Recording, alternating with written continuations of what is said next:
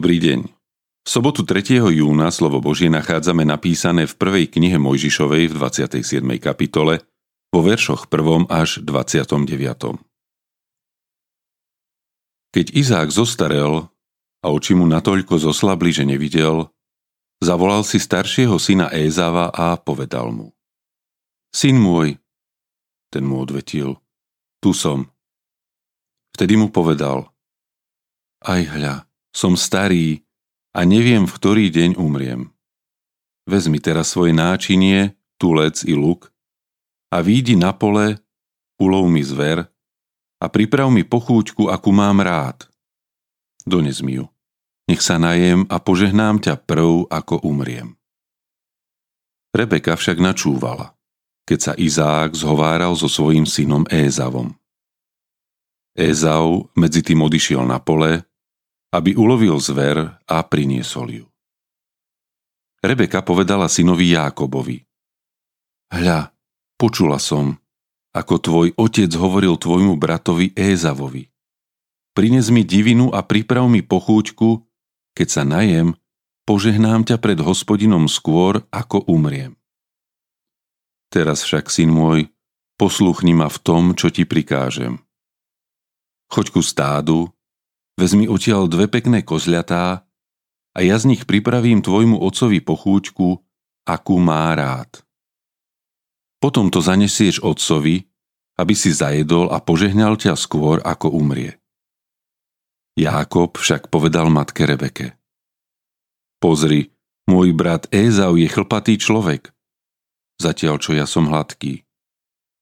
Možno ma otec ohmatá a potom budem v jeho očiach ako taký, ktorý si robí z neho posmech.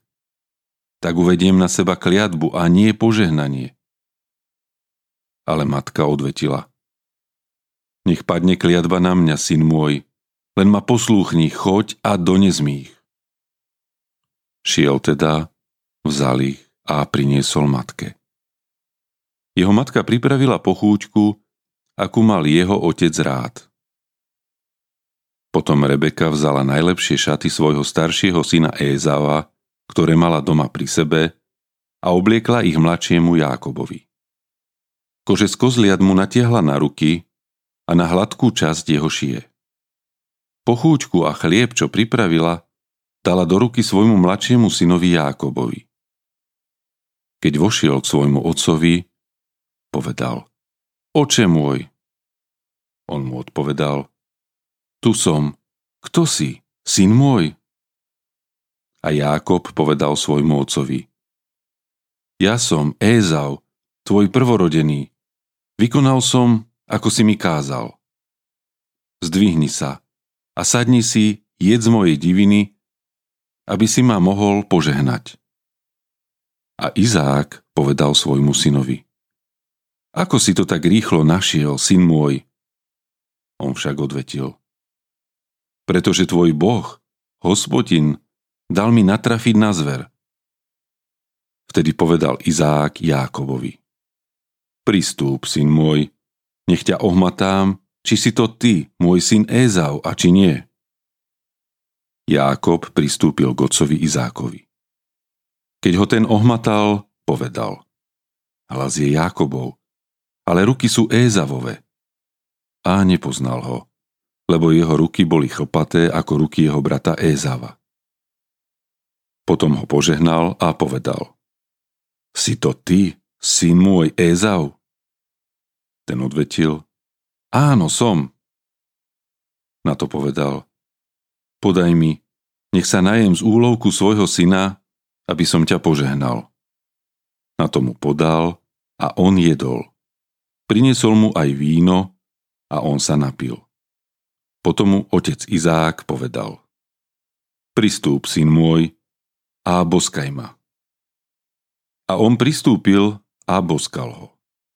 Keď zacítil vôňu jeho šiat, požehnal ho a povedal Hľa, vôňa syna môjho je ako vôňa poľa, ktoré požehnal hospodín. Daj ti Boh z nebeskej rosy, zo žírnych stráni zeme, i hojnosť obilia a muštu. A nech ti slúžia národy a kmene sa ti klaňajú. Buď pánom svojim bratom, nech sa ti klaňajú synovia tvojej matky. Nech je prekliatý, kto ťa preklína, no požehnaný, kto ťa požehnáva. Boží plán sa naplňa.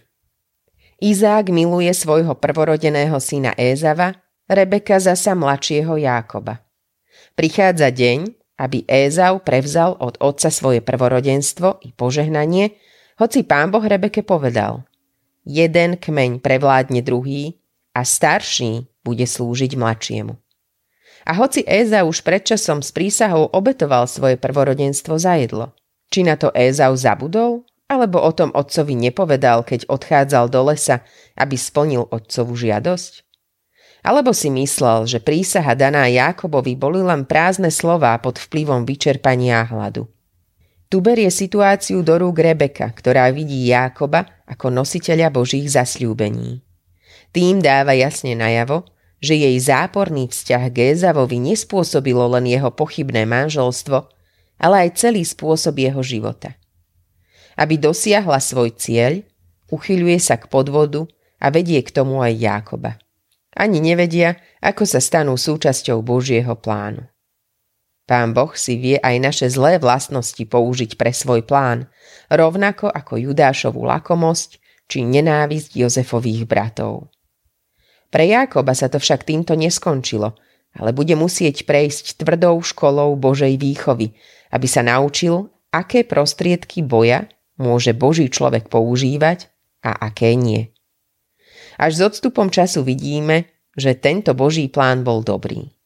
Preto dôverujme Pánu Bohu, aj keď jeho cestám mnohokrát nerozumieme. Autorkou dnešného zamyslenia je Anna Gabčanová.